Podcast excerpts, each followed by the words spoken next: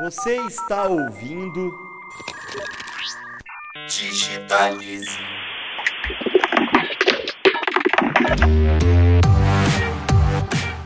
Olá, eu sou a Erika Abe, diretora de estratégia digital da FSB Comunicação, e junto com Rafael Lisboa, diretor de comunicação da FSB, vamos apresentar o primeiro episódio do Digitalize, o podcast quinzenal da FSB e da Loures Comunicação. É isso, Érica. A nossa proposta nesse projeto é conversar sobre as principais tendências da comunicação digital no Brasil e no mundo.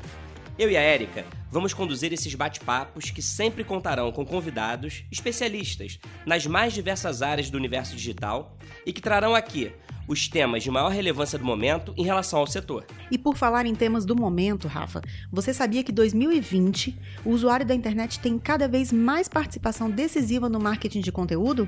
E que os vídeos continuam em alta? Pois é, Érica, e tem mais. A qualidade dos conteúdos continua sendo prioridade este ano. Além disso, os podcasts estão em alta no Brasil. 40% dos internautas já ouviram algo nesse formato, o que vai exigir ainda mais inovação e diferenciação de quem investe nessa mídia. E quem quiser saber mais sobre esses temas e outras notícias do mundo digital, basta acessar o Drops, a nossa newsletter digital. Para recebê-la é simples, é só você entrar no site fsb.com.br ou na página loures.com.br e fazer o seu cadastro. E agora vamos ao bate-papo de hoje. Digitalize.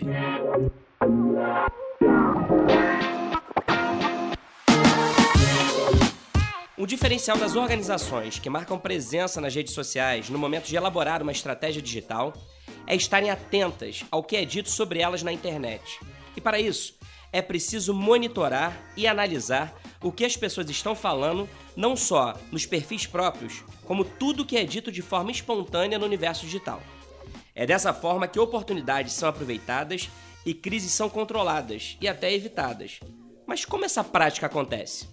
E para falar mais sobre esse tema, a gente trouxe aqui para o nosso bate-papo hoje a Caterine Ângelo, coordenadora de Business Intelligence da FSB, o BI, e também a Riso Miranda, que é diretora da FSB Digital.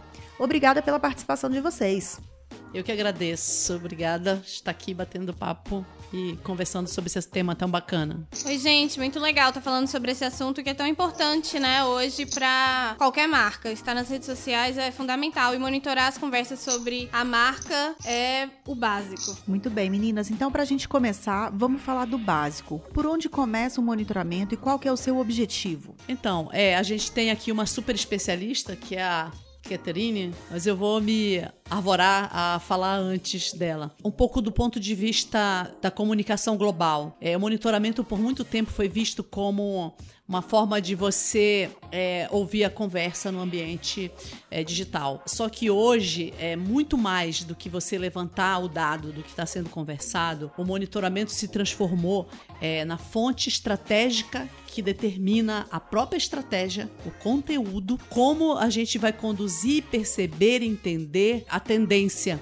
né? Então, o monitoramento deixou de ser ferramenta para ser um, um, ponto de estratégia fundamental. Ele determina hoje, na visão global de dados, quase tudo que você tem que fazer quando você vai para o ambiente digital se relacionar em busca de entrar na, nas, nas, principais conversas que hoje estão lá. Senão você corre o risco de ser aquele tio chato que entra na festinha errada. A Riso falou muito bem, é isso mesmo. E você tocou num ponto muito importante, Érica. Essa reflexão de qual o objetivo do monitoramento, ela tem que ser feita por, toda a, por todas as áreas que vão utilizar esse monitoramento. Então, para que, que eu uso o monitoramento? Eu uso ele para basear a minha estratégia de conteúdo nas redes sociais. Eu uso ele para me precaver diante de uma possível crise.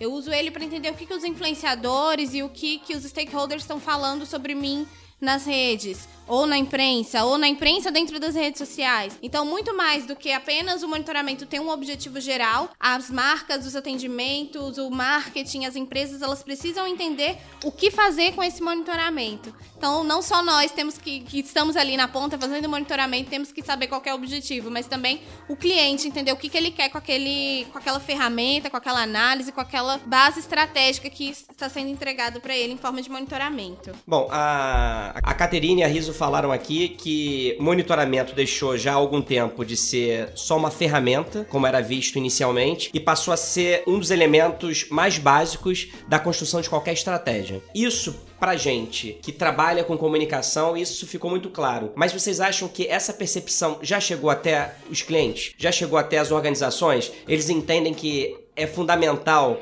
ter é, o monitoramento como base de estratégia? Olha, de forma estruturada, não. Mas ela está em transição. E nós temos um papel educativo né, de levar essa informação para o cliente. Porque ao final do dia, de uma crise, ao final de é, de, uma, é, de um pensamento em que ele precisa estruturar uma estratégia de conteúdo ou de comunicação, o cliente quer saber que ele está usando as melhores ferramentas, mas fundamentalmente ele quer cinco bullets em que você diga o que está acontecendo com a marca dele ou a reputação, quem está fazendo bem ou mal e o que ele deve fazer. E isso vem do monitoramento. Então ele não precisa, é, teoricamente, às vezes alguns querem é, ter acesso à ferramenta. Ele precisa saber que vai ser usado uma plataforma com inteligência artificial, com machine learning ele precisa saber que tem profissionais dedicados e que nós somos capazes de dar para eles, para esses clientes, achados é, nessa linha, né? Do, do, do nível, do C-level, do decisivo. O pessoal mais de operação às vezes quer um detalhe mais técnico. E aí a gente tem que também estar tá preparado. Mas de fato, hoje, a Catarine pode complementar essa informação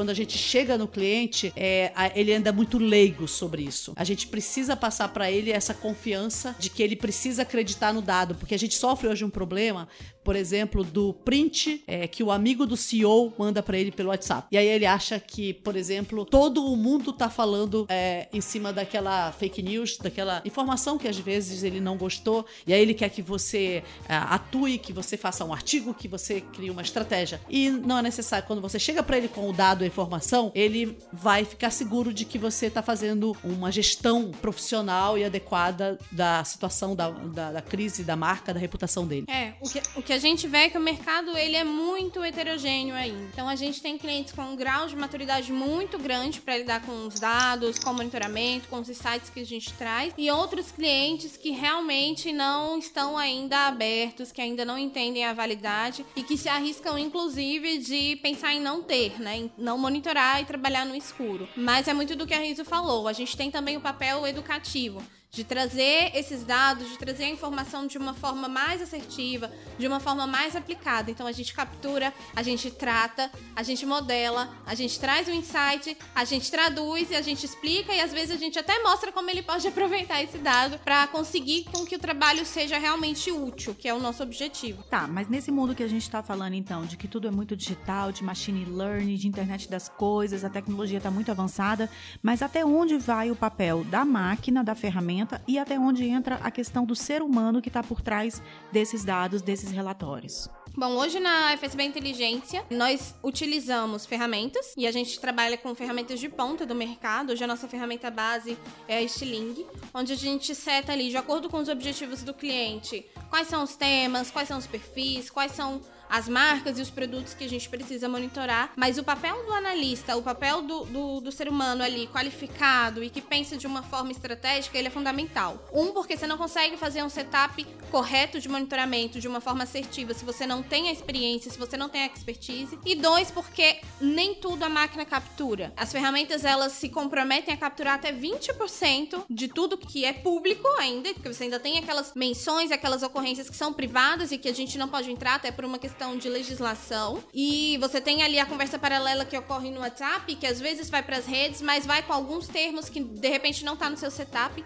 Então a gente tenta suprir todas essas necessidades não só com a ferramenta, não só com a máquina, mas com a busca manual do analista que sabe que se ele entrar ali no Google Trends ou se ele entrar no Twitter Analytics, ele vai conseguir tirar alguns dados. Se ele olhar para os trending topics, ele vai ver uma tendência de assunto que pode ser interessante para o cliente. Então ele vai ver lá na frente como utilizar essa informação. É um, é um analista que vai ver que determinada notícia política que está saindo pode gerar uma repercussão negativa para o cliente em determinado assunto. Então ele dá uma calibragem para aquele assunto, ele traz mais termos, ele busca Então, o monitoramento é um organismo vivo. A gente não depende de máquina. A máquina ela é um acessório para o nosso trabalho, mas o nosso trabalho depende de humanos. Humanos que vão analisar, humanos que vão setar a ferramenta, humanos que vão brigar com a ferramenta se necessário para ajustar o, a captura. Então, o papel da máquina ele é de auxílio, o papel do ser humano é de estratégico e é analítico. É um negócio que eu sempre falo, né? Que no começo e no final é tudo sobre gente. As máquinas de inteligência artificial hoje, em média, elas vão entregar 60%, 65% de assertividade. Por exemplo, se você fosse pensar em polarização, em sentimentalização, tá longe de chegar a entender como o raciocínio humano é feito. Então, e, e a gente está do lado do cliente para entender a nuance dele, para poder entregar de fato o que, que ele precisa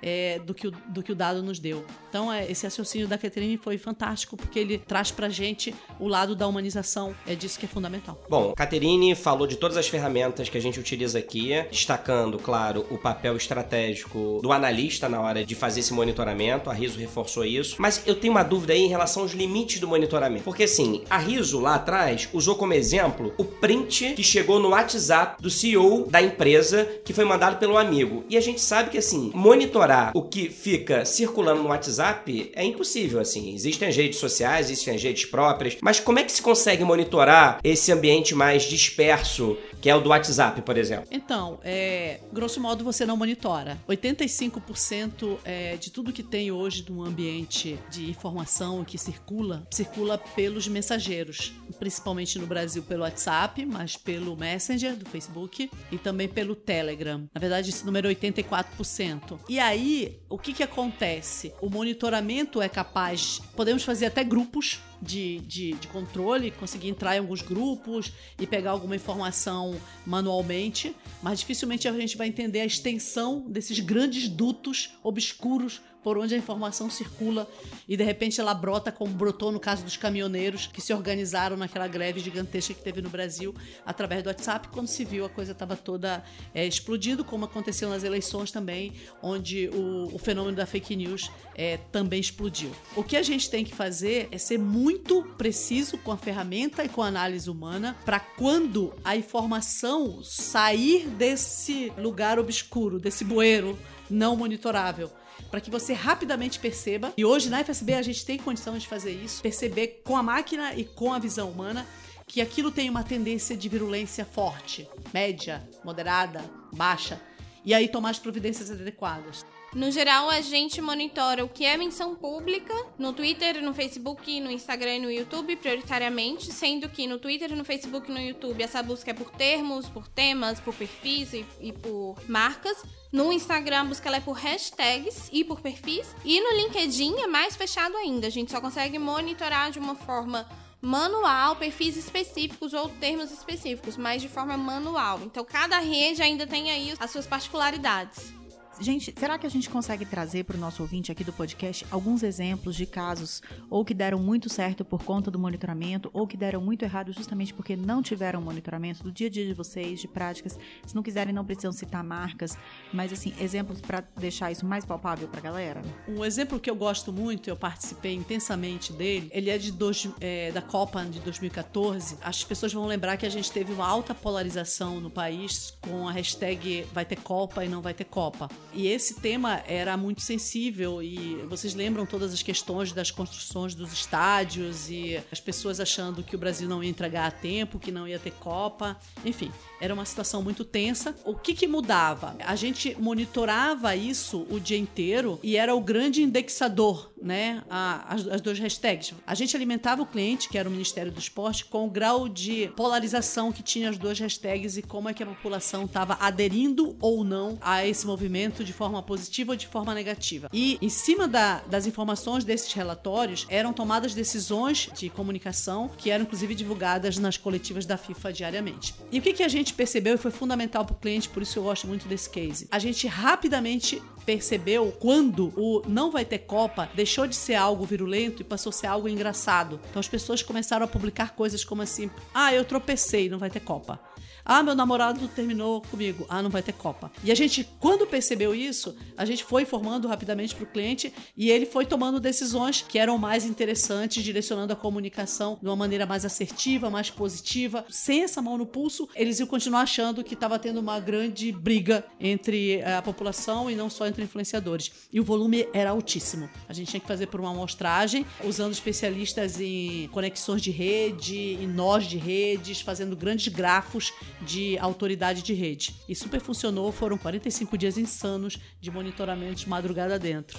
É, a gente tem um caso muito legal também dentro da área pública, que é o monitoramento de fake news de vacinação para o Ministério da Saúde, onde a gente diariamente a gente mapeia quais são essas fake news, onde estão saindo, e aí o Ministério ele, ele atua de forma a contra-atacar essas informações erradas, né, e esclarecer a população. Isso gerou inclusive outros produtos dentro do, do Ministério que não eram produtos de monitoramento. A gente monitorou também greve dos caminhoneiros, né, para trazer aí como está qual era a temperatura da rede em relação à greve, o que, que a população apoiava, o que, que a população não apoiava e várias outras, assim, são diversos os cases. A gente tem caso de situação do cliente fazendo segunda tela com programas de televisão, porque o monitoramento capturou algo que era relacionado ao cliente no, no Big Brother e aí a gente avisou o cliente, o cliente foi lá e fez um post no Twitter e recebeu mais de 3 mil RTs. São vários casos, assim, tanto positivos, né, pro lado de, de para ganhar engajamento, quanto também monitoramento de crise, quando ali o negócio já tá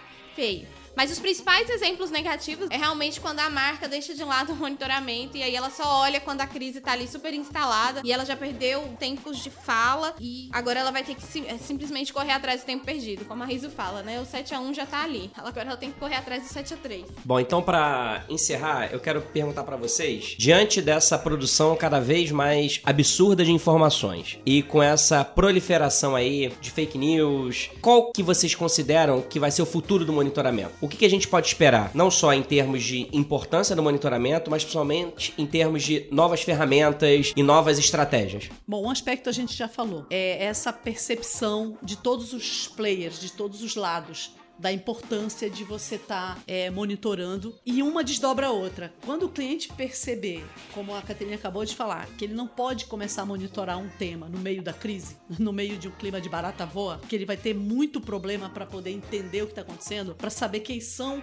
e o grau de virulência dos seus é, detratores, por exemplo. Quando todo mundo entender a importância de fazer isso, nós teremos dado um o primeiro passo. O segundo, em você fazendo isso, você naturalmente diminui o grau e o impacto da notícia falsa, porque você consegue com o monitoramento identificar, por exemplo, a ascensão do bot ou o uso exagerado, exagerado não, né? O uso efetivo, seja de que tamanho for, de perfis falsos para acelerar uma informação. Em termos tecnológicos, embora é, não dê para acionar demais a bola de cristal, parece lógico se você acompanha um pouco o setor que a inteligência artificial é algo brutal associado ao machine learning, né? O computador aprende, é só você ver que hoje quando quando você pega o iPhone 11, por exemplo, quando você abre a câmera, ele já faz três fotos sem que você faça nada. Quando você aperta o obturador, ele faz mais três. Quando você desliga o obturador, ele faz mais três e te entrega só uma foto com os melhores pontos de cada foto. Uma foto é, mais perfeita possível. Isso é inteligência artificial.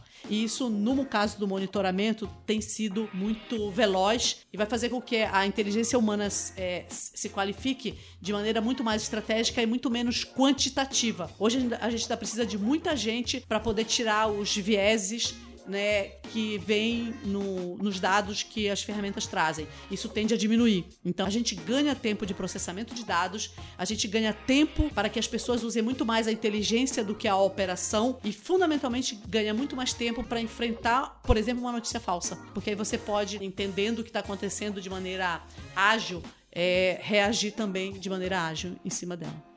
E eu acho que além dessa parte da tecnologia e da inteligência artificial, cada dia mais o monitoramento tem se tornado uma área multidisciplinar. E eu acho que a tendência é isso continuar. Então, trazendo técnicas da estatística, da matemática, da economia. Inclusive, uma, uma coisa que vai vir muito forte agora é a união das equipes de monitoramento com a pesquisa. Inclusive, para trazer dados de amostragens de WhatsApp. A gente tem é, empresas que estão investindo nesse tipo de oferta. Então, elas são uma empresa de pesquisa, pesquisa via ações Então, o usuário se cadastra no aplicativo e ele responde a determinadas perguntas. E essa pergunta pode ser, por exemplo, o que, que você está recebendo no WhatsApp. E aí, por um meio amostral, a gente consegue ter tendências de compartilhamento de assuntos políticos, compartilhamentos de é, publicações sobre marcas e a gente vai tendo cada dia mais essa integração entre as técnicas de pesquisa tradicionais, o monitoramento de redes de imprensa, o monitoramento geral de, de, de imagem de um cliente e ali sendo mediado pela tecnologia, por meio dos aplicativos, por meio das ferramentas. Então, cada dia mais isso vai estar integrado. A integração ela é o ponto central para o avanço tecnológico, para o avanço de técnica, para o avanço de entregas dentro dessa área e eu acho que dentro da comunicação geral. Ou seja, o que a gente está falando aqui é que se você que gere uma marca e que acha que só porque você fica sabendo das coisas que falam sobre a sua marca dentro da sua bolha, você está sabendo de tudo, você está redondamente enganado. Tem um monte de gente falando sobre você, possivelmente, e você não está sabendo porque você não monitora isso. E o monitoramento vai ser justamente essa luz que vai fazer você se abrir para esse universo e entender o que realmente as pessoas falam de você, não só no seu canal proprietário, mas o que falam de você quase que em toda a rede. É, você pode não querer não ouvir o que estão falando de você, mas provavelmente seu concorrente, o seu congênero, ele tá ouvindo. E aí, ele sai muito mais na frente. Bom, e assim a gente encerra o nosso primeiro episódio do podcast Digitalize. A gente agradece a presença das duas convidadas. Muito obrigado, Riso. Muito obrigado, Caterine. E claro, muito obrigado pela companhia da minha amiga aqui, Erika Abi, que me dá o prazer de dividir a apresentação. Estamos sempre juntos. Obrigada, gente. Obrigada, pessoal. E vamos monitorar. Vamos monitorar e vamos se inscrever no nosso canal de podcast Digitalize para receber as nossas atualizações. Até o próximo programa. Tchau.